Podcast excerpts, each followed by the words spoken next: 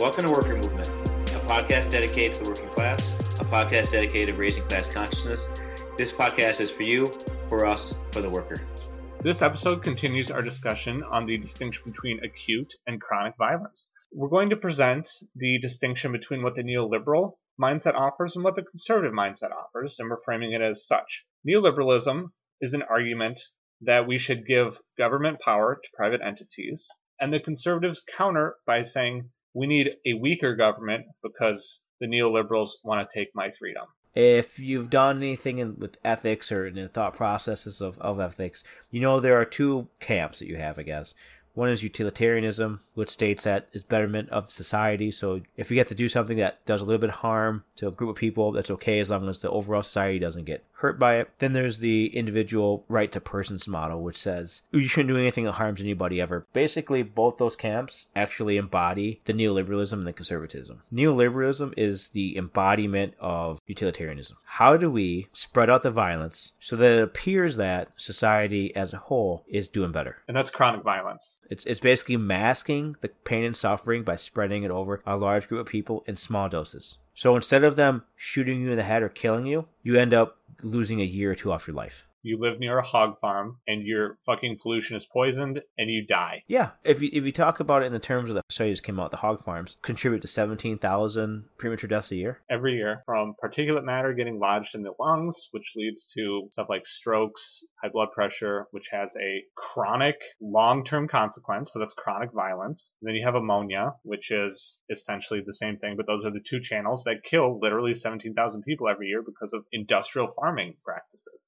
That's neoliberalism. That's chronic violence. 40,000 people die in car accidents every year because they're probably commuting to work. Majority of the time in your car, you're not putzing around. You're going someplace to do something for capital. It's either contributing to society by working or contributing to society by buying. That's it. I mean, yes, you get to go and see people, but this year not so much. It's COVID. Now, the conservative mindset, which is respect for persons mentality, which is acute violence, basically means nobody gets to tell me what to do. And if someone were to die along the way, oopsie. They deserved it. Their actions had consequences. They should have pulled themselves up by their bootstraps. They shouldn't have lived next to the ammonia factory that exploded in Texas, or what was it ammonia or was it another? Oh, plenty of shit has exploded in Texas. Yeah, it was the ammonia plant that exploded by a school. By a school, right? Five or six, seven years ago. So that means a deregulation that caused. I mean that that's the acute violence portion of it, which there's no regulations and there's and there's nobody around to tell you you know not to do what you're doing. Don't pour industrial chemicals into the river well, there's no one telling me I can't. So let's sue because tributaries aren't really part of the waterway, but yet the EPA was regulating them. So now you have mountaintop core removal that can pollute tributaries and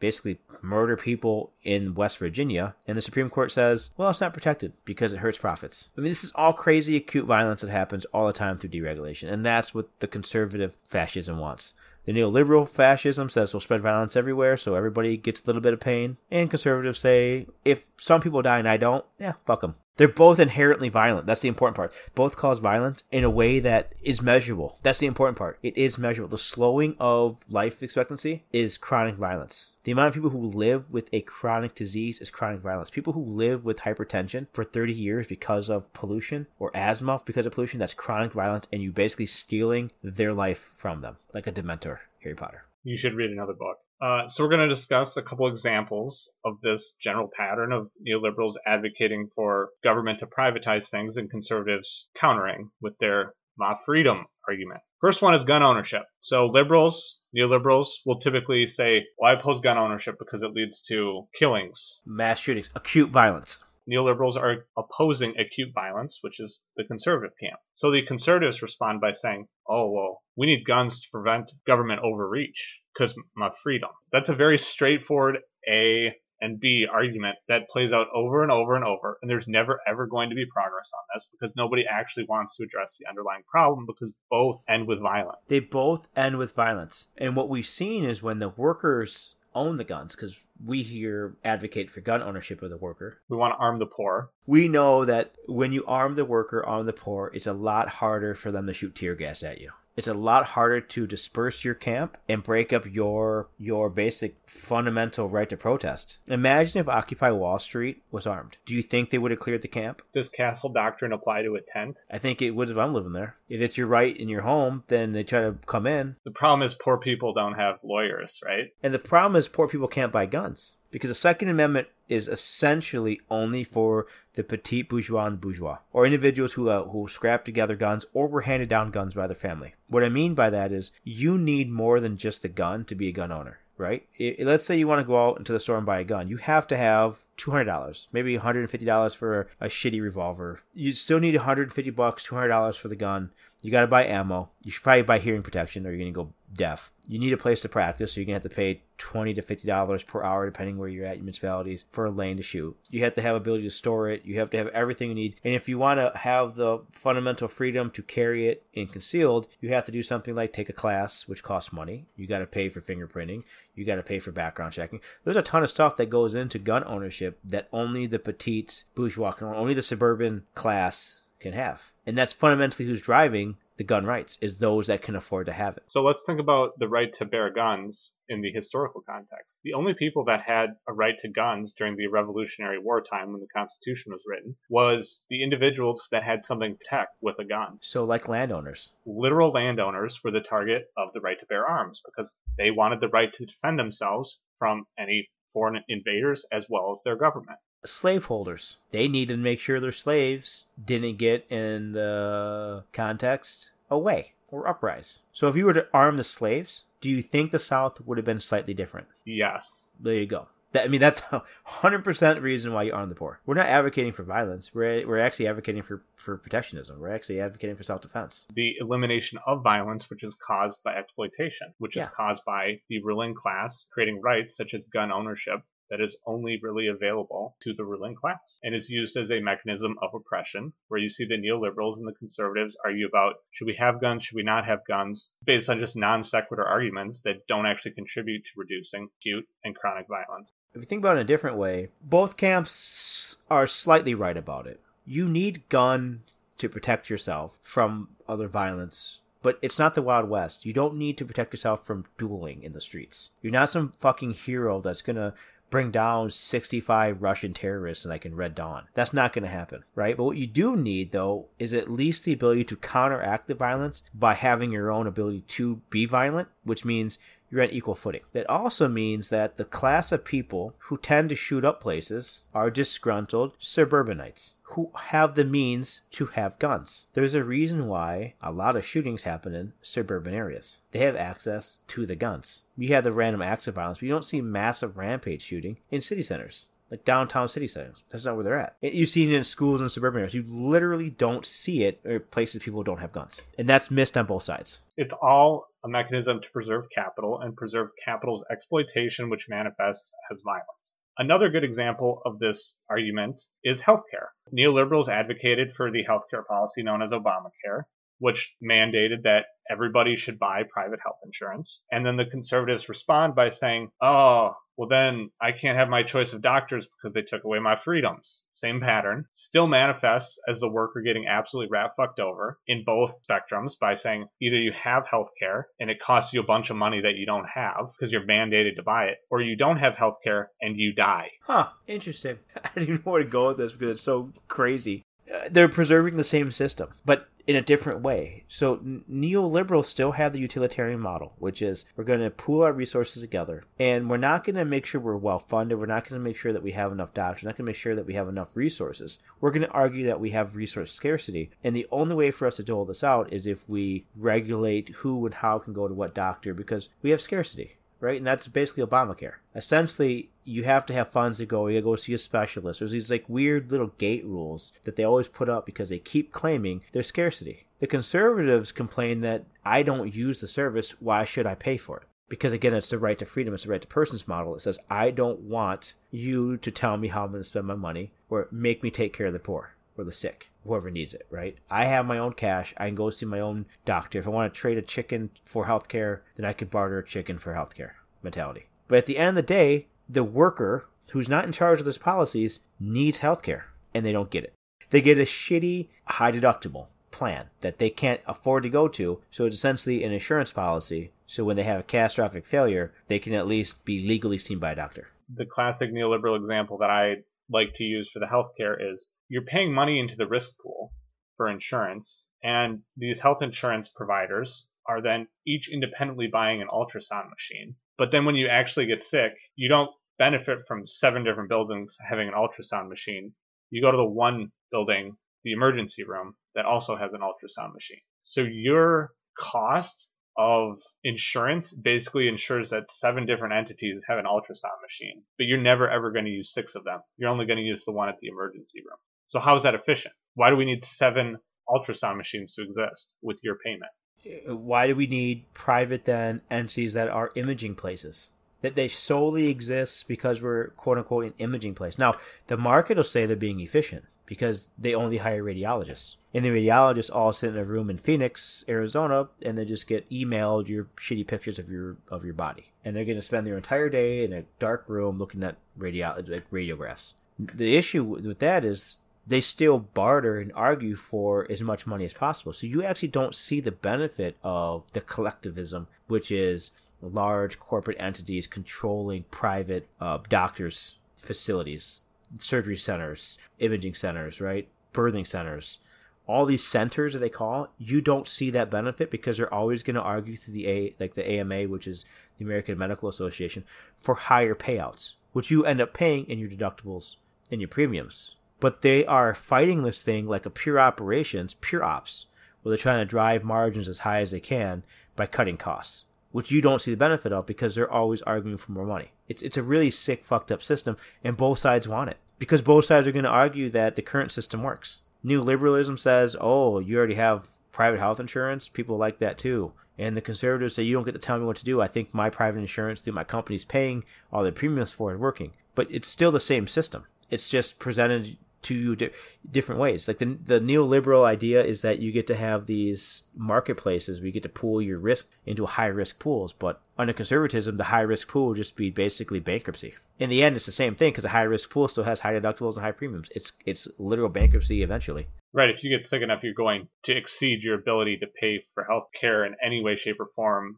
if you're a member of the 99%, basically. You get cancer, you completely, you're broke well, I just don't know how anybody's going to have five thousand dollars sitting around for a high deductible plan that's already paying a premium, as if that that a worker can afford that. You make twelve dollars an hour. How are you going to have five thousand dollars sitting around for a high deductible plan? If you had more money, you wouldn't be buying a high deductible plan. That's the problem. It's very similar to the old anecdote about the um, you know good boot versus poor boot. The poor person ends up paying more money for boots over time because they they can only buy the cheap boot that wears out. It's a classic study. But the rich person pays less for their boots over time because they can afford a better boot that lasts much longer. Uh, same thing here. You you end up if you can afford the higher premium paying less in healthcare because it's already kind of it's already paid for. It's like you're paying before you use it. Where the poor person can only really ever have catastrophic coverage. They don't get to go take care of their body. They don't get to go do any type of uh, you know, preventive maintenance, I guess, at this point in time on their body. They get to just go in when it's catastrophic. I don't feel good. That's because you have stage four cancer. I don't feel good. That's because you had diabetes for five years. I don't feel good.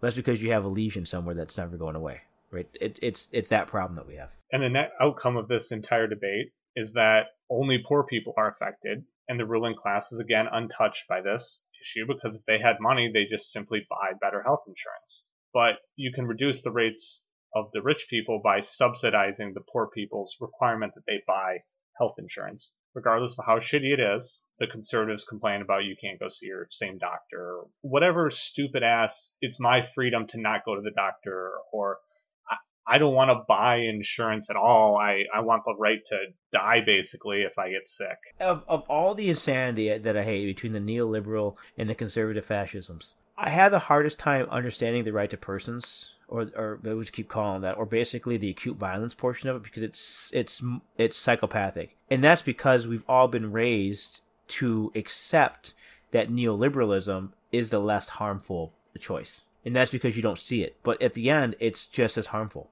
and again, if not more harmful, because not only have you distributed it amongst more people, there's no way to fight it because no one can see it. The invisible enemy, just like COVID. The third example we're going to talk about is neoliberals advocating for the means testing of everything which is if you have the means to pay for something, you pay for it.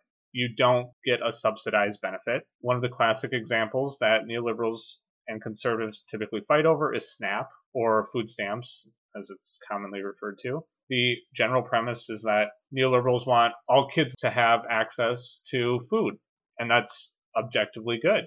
But we don't want to provide food to people that aren't poor. And then conservatives complain that, well, we shouldn't provide handouts to anybody. You got to pull yourself up by your bootstraps. And if I have a kid, it's my responsibility to take care of them. And again, it goes back to acute versus chronic violence. There are many people, many people who are above the poverty line but don't have food. Because the poverty line is way too low to mean anything. And that's because neoliberals are only trying, they're only fighting to preserve the status quo as best they can, which is providing you the minimum required for survival so you don't riot and burn down Washington, D.C. That's literally it. What's the least amount of money that can be exerted on an individual to still allow them to be productive for capital? It's the same idea as people pushing tiny homes or pushing, you know, living in your van on Google's parking lot, or the stories in which they say, look, the lemonade stand raised money for the kids, you know, cancer battle. It's it's the same mentality that if you make a certain amount of money, regardless where you live, because it's average over 48 states, the majority of the country is on the same poverty line, regardless of the actual cost of living in your area, which is completely nonsensical to me because somebody living on one side of the country does not have the same the same cost of living as someone living in the south or north or midwest or I mean they're all different because food costs different in different areas. Rent is different depending on housing shortages or who, what banks own them. That's another whole topic. And, and so it, it seems like every single time we talk about this violence in which someone goes hungry there's always a means test. And it makes it, it's wild to me. Well why don't you go to you know the the um, food bank? They're essentially advocating for private entities to feed the population, which is nuts because that's really just communism if you just take away the profit motive. I mean, that's that's what it is. If you had a food truck, if, if you were allocated to get the same meal as your neighbor, I'm not talking about gruel. I'm talking about you go and you get like at the lunches, you get like your milks, you get your staples, like your cheeses and all the important shit. It's all dairy, I guess. Right? If you're taking care of, you decommoditize food. There's, there's just farmers just farm to farm. There's no there's no pressures, right? The only pressure is to have enough food for everybody. Yeah, but you don't need to waste. I mean, I think how much food's wasted for restaurants and things like that. I mean, it's it's so bonkers. Decommoditizing food and water and everything else is, and basically your essential needs is how you transition away from capital. And things like SNAP, if everybody were to get SNAP, which is Supplemental Nutritional Assistance Program, there would be really no hunger argument for it. I mean, do the 80 billionaires need SNAP? No. But relative to the other 380 million people in the United States, does it really cost that much to give them SNAP? No. It's a technocratic solution to a problem that can just have a blanket solution for everybody of, huh, maybe people need to eat, so we should provide everybody the ability to eat the premise here is that starvation is violence, and when you means test access to food, you're providing just enough food for somebody to live, but perhaps not enough food for them to live in a healthy fashion. They might not be getting all of the requisite blocks on the food pyramid or whatever the USDA is calling it these days. Whereas with the conservative plan, starvation literally occurs. So it's acute versus chronic again, and it's very explicit with SNAP. And, and another classic example, and this is one you're going to find this year. This is going to be hot as shit this year. How do we cancel student debt? It's not going to be literally cancel student debt. Which is the obvious solution. Just it doesn't. Biden writes down all federally owned student debt is hereby absolved, gone, done. Instead, they're going to say, "Well, we should we should cancel fifty thousand dollars in debt." Why? Well, that helps 67% of the population and 28% of our veterans or something fucking bullshit. But they're going to say it in such a way it's going to be like, we're going to cancel $50,000 in debt for anybody or family that makes under $250,000 a year. And I don't know why that's mean tested because you immediately take $50,000 out of the out of the hands of big spenders. At the higher end, they spend more. And if the economy is for spending, what the hell are you doing? Cancel their debts, they can spend more right? That that's what you're arguing because they're going to be paying full amount. They're going to be paying fifteen hundred dollars a month or whatever. Just cancel it and let them spend. That's the argument. The argument is to is to give them the ability to spend more money or buy a house or whatever it is. So if you want to inflate the market, cancel all student debt, let them go spend. Because if not, they're just going to be debt slaves the rest of their lives and, and just give it back to a debt holding company. And the conservative counter argument to that is you incurred student debt, you have to pay it off. It's your responsibility. And then you have a bunch of people that are like, well, I had student debt and I paid it off, so why should you get it free? That's the little argument. The arg- people that are going to be arguing about it is going to be the suburban class, the PMCs, whose parents paid 95% of their ability to go to college, and they incurred $5,000 in college fees because they took out loans for things like books or activity fees or something crazy, or to go to Jamaica. Yeah, they, they went and did a study abroad in Europe for a semester or some shit. That like 99% of the population has no access to and shouldn't even functionally exist as an educational benefit. But they're going to come out and say, oh, but I paid off my debt. And you're going to be like, well, how much did you pay off? That, that's the one thing you could do. Anytime someone challenges you, just ask them, what are you talking about? Like the student debt thing, oh, I ask them, how much did you really pay off? When it comes to why do you think SNAP benefits, you're like, well, how many people do you think are going to benefit at the upper class? Like, who's going to go out and use a SNAP card? Nobody. It's it's inconvenient. Right? There's certain things you buy. I mean, someone with money is not going to inconvenience themselves for two hundred dollars a month, right? The same question comes down for guns. Like, why do you want to take away guns? It makes no sense. I mean, everything we talk about today comes down to the the newer definitions that we're trying to do and talk about here in the show, which is acute versus chronic violence. Because so much is always focused on the conservatives being bad because they love acute violence, but in really, it's it's just a swinging pendulum between acute and chronic violence that that just happens every election. You either the Democrat or Republican Party, and that is literally what it is. The common denominator in both of these ideologies is that they exist to preserve exploitation, which benefits capital. So we can say that exploitation causes violence. Exploitation is violence. And you see each of these demographics. You have the red team and you have the blue team. And there's this idea, and we've talked about it before, about propaganda. How do you market an idea to a demographic. And we've called this manufacturing consent. You have the blue team and you have the red team. And I want to manufacture consent that Obamacare is bad because you won't get to see your doctor. That's using propaganda to target a demographic people, this conservative demographic. And this idea of manufacturing consent has largely been presented as I want to figure out what the message is so that a certain demographic hears it and acts upon it. Iraq War is a classic example. We want to go invade Iraq, so we're going to have Oprah talk about how they have weapons of mass destruction. That's manufacturing consent. I think there's another possible new concept of manufacturing consent that we haven't really seen before, but that's happened relatively recently. I like how it's presented the idea that you're trying to find your market. How, how do you get both sides mad at each other? And, and that's what the new definition of manufacturing consent is. It's not that you're, uh, you're trying to create you know the marketing for the demographic you're actually attempting to create the demographic. You're trying to create the pool of people the segmentation of people that will listen to you. And that is why we see such a big push for red versus blue team versus team. Because if you're on a certain team you are susceptible to a certain type of manufactured consent or a certain type of propaganda. And the most obvious example is all the trump supporters. The tea party it's happened over the last 12 or so years you have this segment of the population that is basically ideology less. They don't have an ideology, but they are committed to the man himself, Trump, and they will do whatever messaging is told to them. So if you want to manufacture consent, you just tell this demographic what to believe and they believe it. You don't have to even come up with the messaging or what the propaganda is. It's just a cultural group of people that will do what they're told. Like they're so completely housebroken that you don't need propaganda. They just believe you. And this is new. I don't know that in the history of the US you've seen this mass demographic that is so without ideology that they can be used as just the basically the opposition to neoliberalism and create this perpetual struggle of blue team versus red team. So if you're the red team right now and you're the ultra conservative, you might you're very susceptible to the the vaccines are bad. You don't have to wear a mask you know, Biden's killing the economy, whatever you want to do because that's not your team. If you're the blue team, it's Biden's doing great for the economy, vaccines are going to save us, and everybody should wear a mask everywhere. And those two groups of people are wildly different, but they're basically susceptible to the same propaganda. It's just what demographic they're in and what propaganda you use.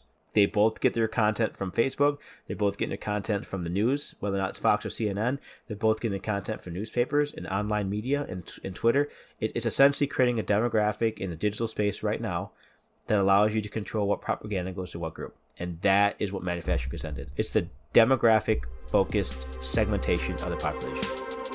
For future episodes and to learn more about the worker movement, join us at workermovement.com.